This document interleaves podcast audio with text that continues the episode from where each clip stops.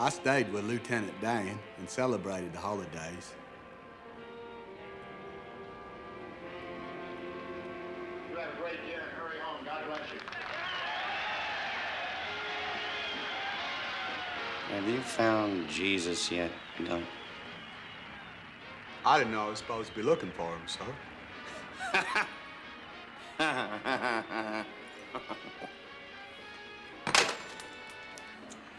That's all these cripples down at the VA. That's all they ever talk about. Jesus this and Jesus that. Have I found Jesus? They even had a priest come and talk to me. He said, God is listening, but I have to help myself. Now, if I accept Jesus into my heart, I'll get to walk beside him in the kingdom of heaven. Did you hear what I said? Walk beside him in the kingdom of heaven. Well, God is listening. I'm going to heaven, Lieutenant Dan. Oh? Uh, huge thanks to our awesome production team who was able to clean that up a little bit for us tonight. Yay, no swear words in church. I also want to give a, a huge thanks to all of our um, student volunteers tonight. We have students in the worship team, students in the ushering team. Uh, we're blessed as a church with that, so thank you. It's a movie that needs very little introduction Forrest Gump. Um, Lieutenant Dan Taylor, played by Gary Sinise, uh, is Forrest Gump's platoon leader in the Vietnam War, and he loses both of his legs in a firefight that Forrest Gump saves him from, pulls him out of. And uh, throughout the course of the movie, as his character develops, he experiences the very justifiable anger and frustration about what has happened to him the loss that he has experienced, but he also develops this, this nuanced character development of somebody who feels like he would have been better off dying in war than having this happen to him. That that was actually how the story was supposed to go. That, that where he is right now and who he is and who he's become and what's happened to him, that's not how the story was supposed to be written, the story of his life. I did uh, a little bit of math this week, which is really dangerous. Uh, I didn't get into ministry because I'm really good at math. But if you just add up over the last 100 years of, of history in the United States, 64 of the last 100 years we've been at war as a country. We've experienced 36 years of peace in the last 100 years. And it's become part of our culture such that the generation that you were born into is even defined by the war that was going on when you were born. Like that's how we mark our generation and our time. If you're born in the 30s and 40s, you know, World War II was kind of the defining cultural moment of your generation. In the Korean War in the early 50s, if you were born in the 50s and 60s, and even into the 70s, the Vietnam War was a part of your generation. 70s and 80s, the Cold War and all the conflicts that were in South America and Eastern Europe, that's a part of that generation. The 80s and 90s, the Gulf Wars and the conflicts in the Middle East. And if you were born anytime in the last 19 years, all you've known is war as a part of our country. This isn't meant to disparage uh, anyone's military service. I have family and friends who have served almost in every one of those uh, conflicts, and I'm, I'm grateful for their sacrifice. I'm inspired by your sacrifice if that's part of your story. It's not about that. But what Ash Wednesday actually gives us the opportunity to do is to ask some very hard questions about our life and to ask that question is this how the story is supposed to go? Are things going in the right direction? Is that the general sense we get? Or is the status quo that we've kind of just slipped into and accepted, have we just gotten used to it? Because this is Ash Wednesday, and, and at the end of the worship service, when we take communion together, one of our volunteer leaders is going to mark your forehead with a cross made of ashes, and they will speak these words to you from Genesis chapter 3 Remember that you are dust, and to dust you shall return. This is a reminder that this is the one life that we have. This is your one life. There's not another one. And that this life matters. This life that you're living right now matters to God. It's important to Him. That Ash Wednesday is not just about reminding us of what happens when we die, feeling secure in the fact that, that once this one life has expired, that we are sure of our salvation, that we know we're going to get into heaven. That's important, but that's not the goal of life. Just knowing where you're going to end up is not the goal of life. Heaven is the reward, but the life, the goal of our life, Jesus tells us, is to have life in abundance. John 10:10, 10, 10, I have come that they may have life and have it to the full. God cares about this life. How we live here and now is important to him. It's important to us, and we need to ask ourselves, is it going the way we thought it should? Because that's what our scripture reading is for tonight. Matthew chapter 5 is, is this famous sermon that Jesus preaches, the Sermon on the Mount. Starts off with 12 verses of beatitudes, of blessings. And, and Jesus is talking about in this, in this sermon, these two chapters of the book of Matthew, how to make this life count. That this life is important, that what we do today matters, and God cares about it, sees it, wants to call it blessed in our scripture reading. It's tempting to jump right into that, right? These, these blessed are you verses of, of Matthew chapter 5, the Beatitudes in Latin. But we miss something when we skip the first two verses. We, we miss who Jesus is actually talking to, who Jesus is calling blessed. So this is from Matthew chapter 5, verse 1. It sets the scene for this great sermon. Now, when Jesus saw the crowds, he went up on a mountainside and sat down.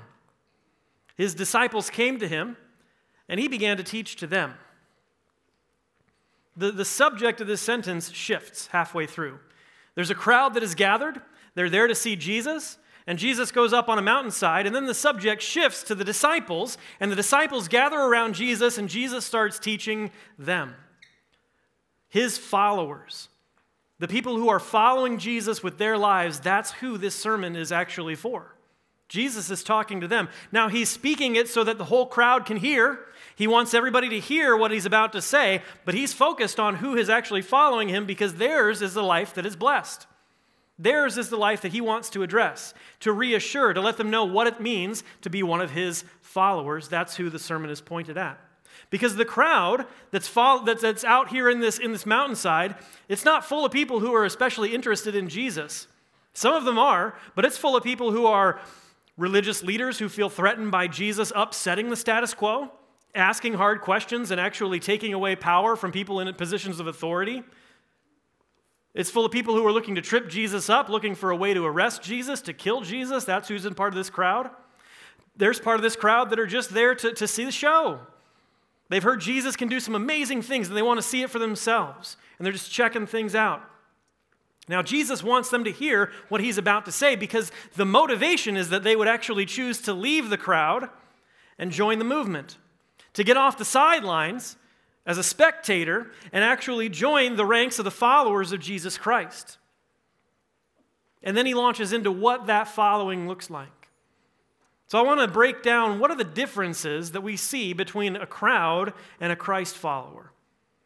How does that distinction play out? And maybe ask ourselves where do we find ourselves today? The crowd first believes. There are people in that crowd who believe that what Jesus is saying is true and good. They might even believe Jesus is the Messiah, the Son of God. They have intellectually assented to these faith claims. They've got it up here. But a Christ follower actually follows. A Christ follower actually says, Because I know what I'm hearing is true, because I believe this person of Jesus Christ is the real Son of God, then I'm going to go with him wherever he goes. I'm not going to leave his side. He is going to be the leader of my life, the Lord of my life. When Jesus commissions his church, that's what he tells us our mission statement is supposed to be. So in Matthew chapter 28, Jesus has been crucified. He's risen from the grave. He's about to ascend back into heaven. And he tells his disciples, This is your mission now. This is what I want the church to do. Go, therefore, and make disciples of all the nations. Not go, therefore, and make believers of all the nations. Not go, therefore, and make converts of all the nations, students of all the nations, seminarians of all the nations. That's not the mission. The mission is to go out into the world, following Christ into the darkness, and to find people who are going to follow him with their life, to continue the movement of the Christian faith, following Jesus where he's going. The next thing that, that, that is a, a, a stark difference, but a subtle difference, is that the crowd hears Jesus. They're there and they're hearing what he has to say. And oftentimes, I think that's where we find ourselves in our life. We're hearing it. We might have heard it a thousand times, but a disciple is one who actually listens, who really listens and internalizes what Jesus is saying and says that that is so significant that I have to do something about it. that there's something uniquely different about what I'm hearing, that I want to pay attention. I want it to actually shape my life. There was an instance in Luke chapter 11 where Jesus is preaching a great sermon to another crowd. And in Luke 11, a woman actually comes out from the crowd after the sermon and she says, Blessed is your mother, for she conceived you and she birthed you and raised you. Your mother must be blessed. Blessed is your family and your parents. And, and Jesus responds and says, No. Blessed are those who hear the word of God and actually do what it says. Blessed are the people who take this seriously, who pattern their lives after it, who say that this is the way I'm going to live my life. This is the number one book, best selling book in the history of the world. Every single year, this book sells more than any other book.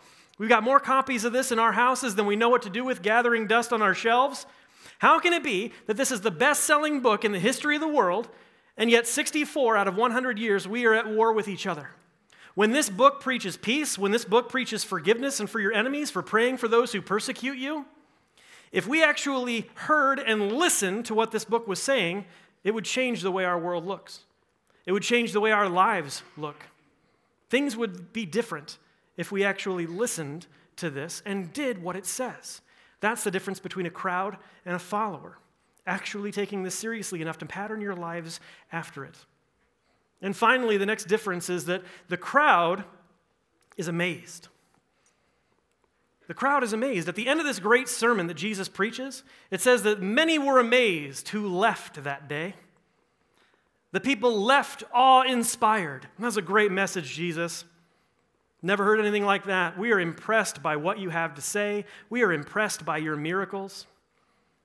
And then they go home and live lives as though it didn't matter, as though nothing had really changed. A follower of Christ is actually activated by what, what amazes them about Jesus. That they see something so powerful about the person and work of Jesus Christ, God's Son, saving the world, reaching out into the darkness to bring light to people who are lost and hurting, that they want to actually do something about it. They want to put their lives into action. They want to go where Jesus is going activated by what they see Jesus doing. In John chapter 6, Jesus is preaching another powerful sermon to a large crowd of people. Thousands of people, it says in John chapter 6, are, are hearing what Jesus has to say. And so he uses that opportunity to say some really hard things about what it's like to follow him. Things like, I am the way, the truth, and the life, and no one can come to the Father except through me, Jesus says. Things like, if you want to be a part of my movement and you want to follow me, then you must eat the bread of life, which is my body. That my body is going to be broken for you. If you want to be a part of my movement, if you want to follow Jesus, then you will actually drink the cup of the new covenant of my blood. And the disciples, the people who call themselves disciples, not just the 12, they said, This is hard. That's the language that's used in John chapter 6. When Jesus finishes teaching, they say, This is too hard. How can anybody follow this?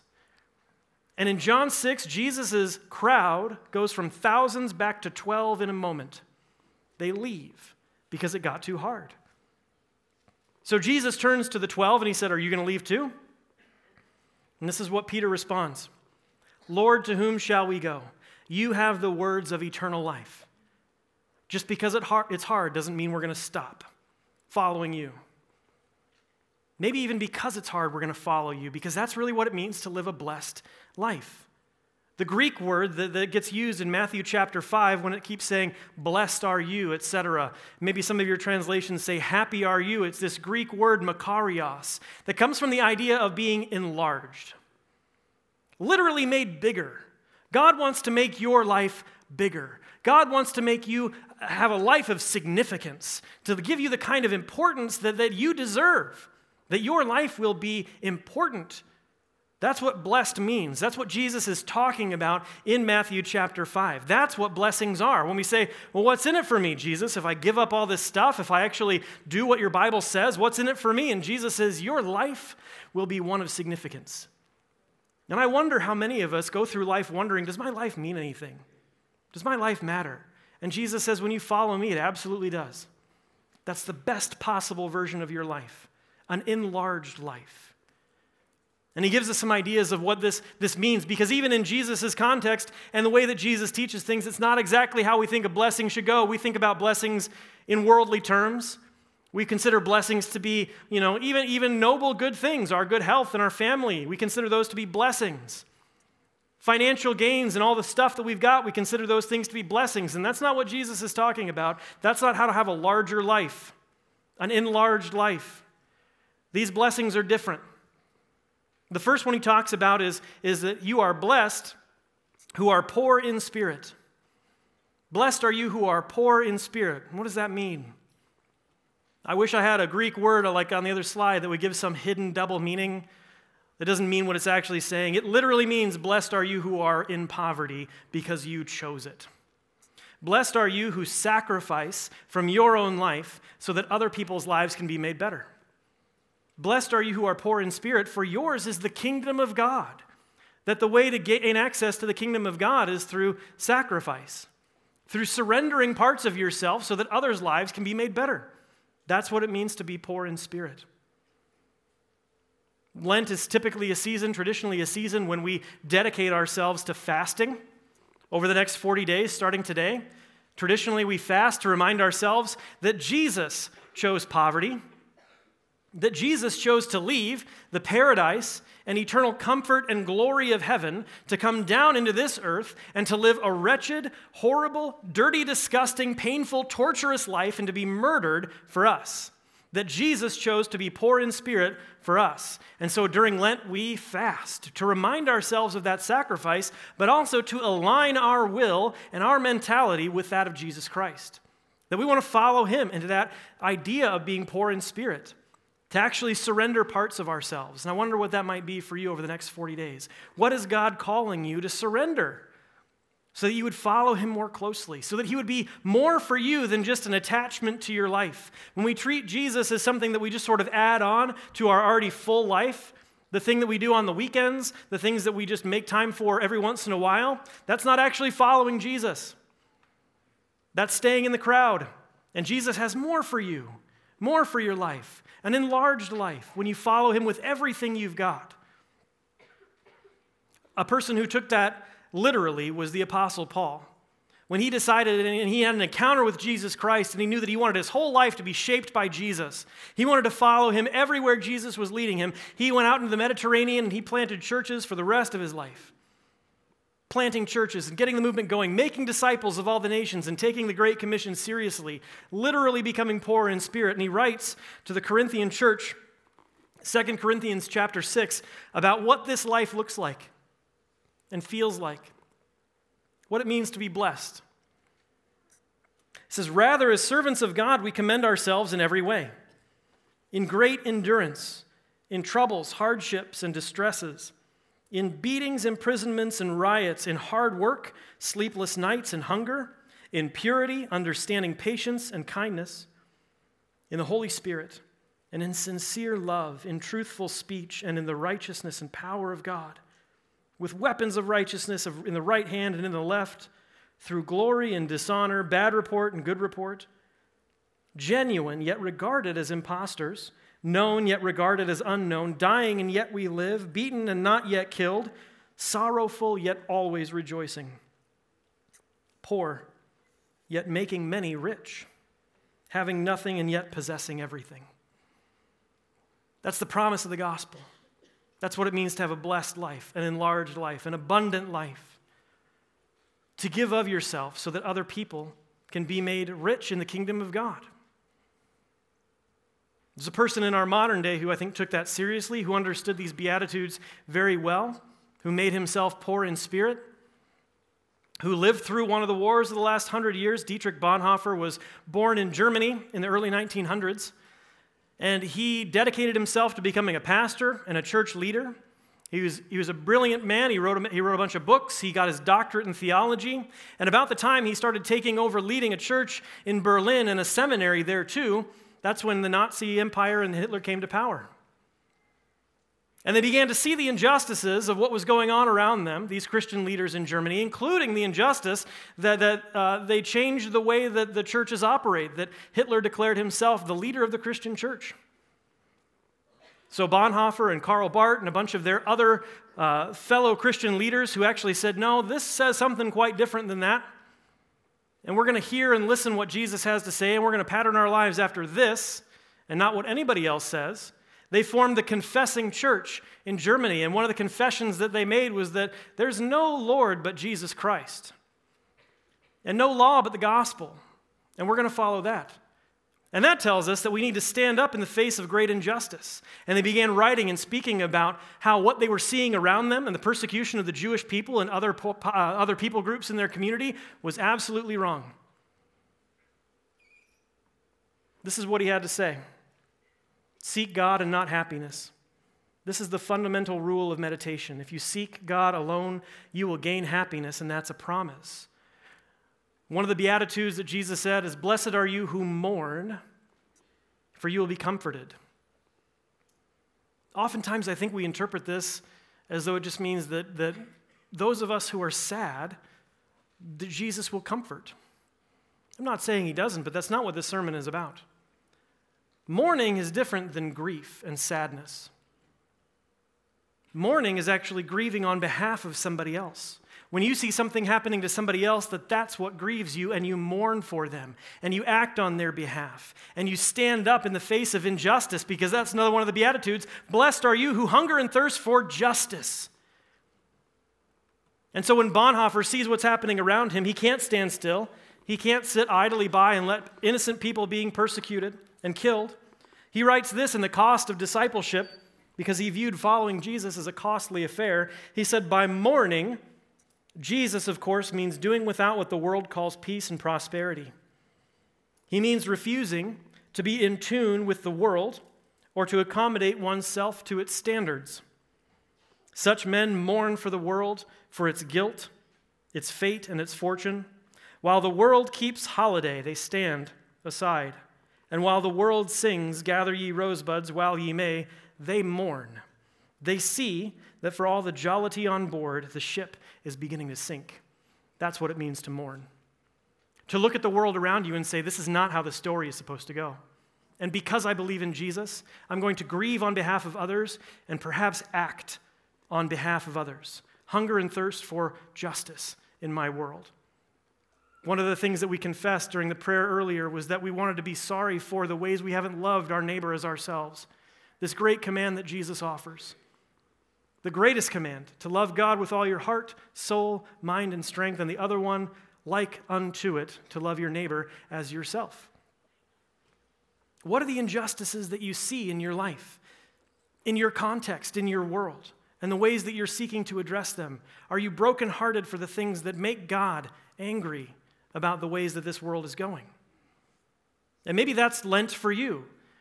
A lot of times we think about what are we going to give up for Lent. Sometimes we want to think about what are we going to add to our lives? What are the activities that we're going to take up that the Bible says are important? That absolutely means that we have to take our eyes off of ourselves and our own pain. It's really hard to do. It's something I struggle with on an on a almost daily basis. And when Jesus said, Blessed are the humble, blessed are the meek, for they shall inherit the earth, I think this might be the hardest one. I, I didn't used to think I had pride issues, and that's actually how I found out I had pride issues. When you think you're okay there, that might be a sign that you might have some pride to work through. An unwillingness to surrender for the sake of others. Considering my personal comfort more important than that of other people. And that turns, at least in my life, that turns into almost a competitive spirit with other people, almost an angry spirit with other people feeding conflict rather than seeking peace. To actually take our eyes off of our own pain, our own suffering, our own discomfort, our own wants and desires, and, and to see what, what are the other people in this world going through that I could actually address, help, sacrifice to give back to, and to find some peace. I think that's a, a profound element of our lives that is completely missing right now. When was the last time you actually thought about peace in your own life and how important that is? When Lieutenant Dan is wrestling with all of these issues of his pain and his suffering, and he's processing through that important question is this how my life is supposed to go? Is this really the story of my life and how I want it to live? The eyes that are, are focused on his pain lead to anger, lead to frustration, lead to combativeness until he finally starts to work out some of these issues and he begins to seek peace. Let's take a look.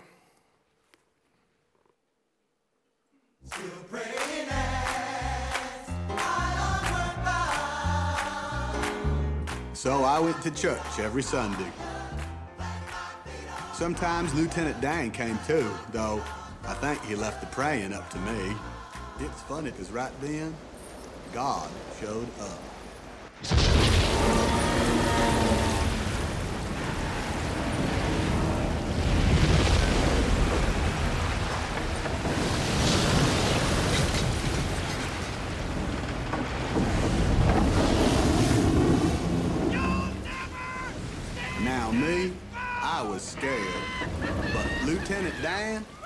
He was mad. Come on! It's time for a showdown! You and me! I'm right here! Come and get me! You'll never sink this boat! Hurricane Carmen came through here yesterday, destroying nearly everything in its path.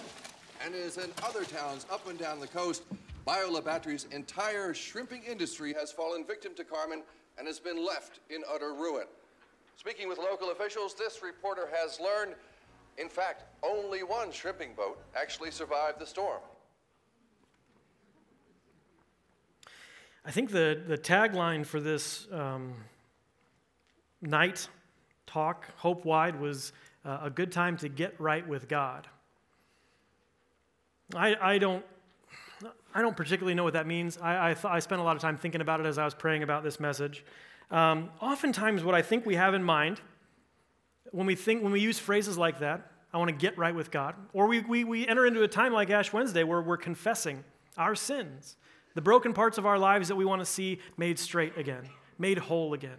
And we, in, we, we have this concept, I think, that, that we do that because God is upset with us. That I need to get right with God because He's angry at me for something that I've done. That I need to atone for things, that I need to make it up to God. And I don't see a lot of support for that idea in Scripture. I see instead a God who loves you unconditionally, who has done everything possible to make a way for you to have a relationship with Him, to live a full and abundant life with Him. And what I've come to experience, even in my own life, is that it's often me who is angry at God, who is frustrated with Him. Every year, I, I try to take a, a, retreat to spend a couple of days by myself just praying, um, working on a lot of those pride issues. Um, oftentimes, I'll go to a, a retreat center or a monastery, and this is my favorite one over in Springfield, Illinois the last time I was there from this last year, and I'll just spend some days praying about what, what God, what, what's going on right now in my life, and what do you want to address. And in years past, I've used that language of I'm going to go, I'm going to go wrestle with God. You ever, have you ever said that? I'm going to wrestle with God about it. I'm going to have a fight. I'm going to have a showdown, me and you, God. Like, where does that come from? Where do we have this antagonism with God? As though he's our enemy, our adversary who we're fighting with. I think it comes from that, that pride in us that says that there's competition, that there's war everywhere, and I'm going to be at war with God too.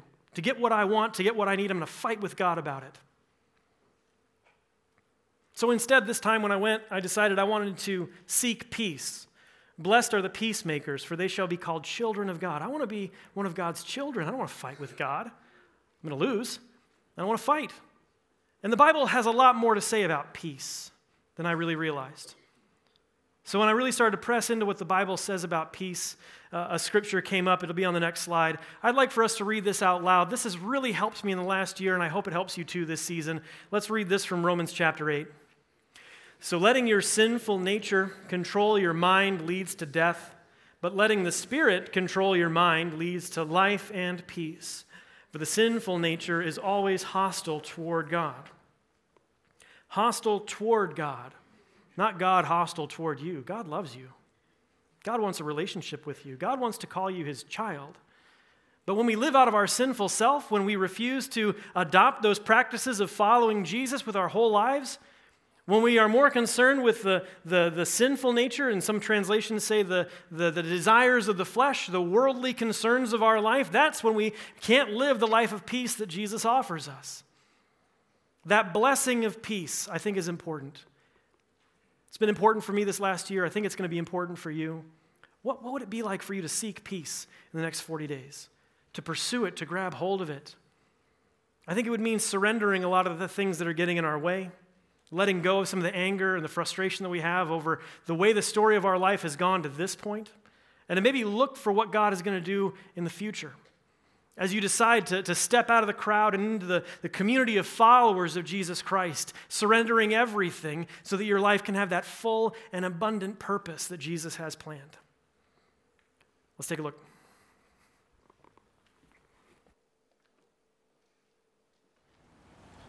Would you like to see what Lieutenant Dan looks like? Well, yes, I would.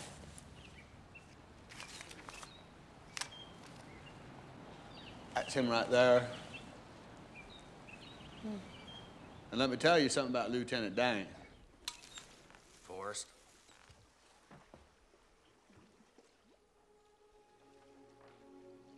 I never thanked you for saving my life.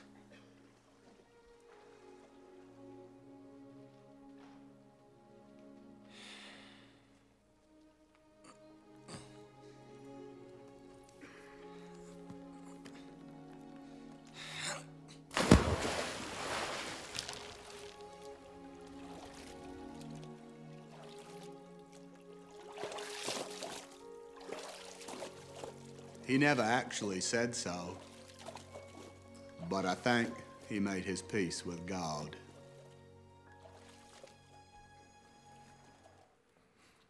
That's what Jesus is offering you. Tonight, in the season leading up to Easter, as we remember the, the great sacrifice that Jesus gave on our behalf to bring us peace and to make us peacemakers so that others can experience that too.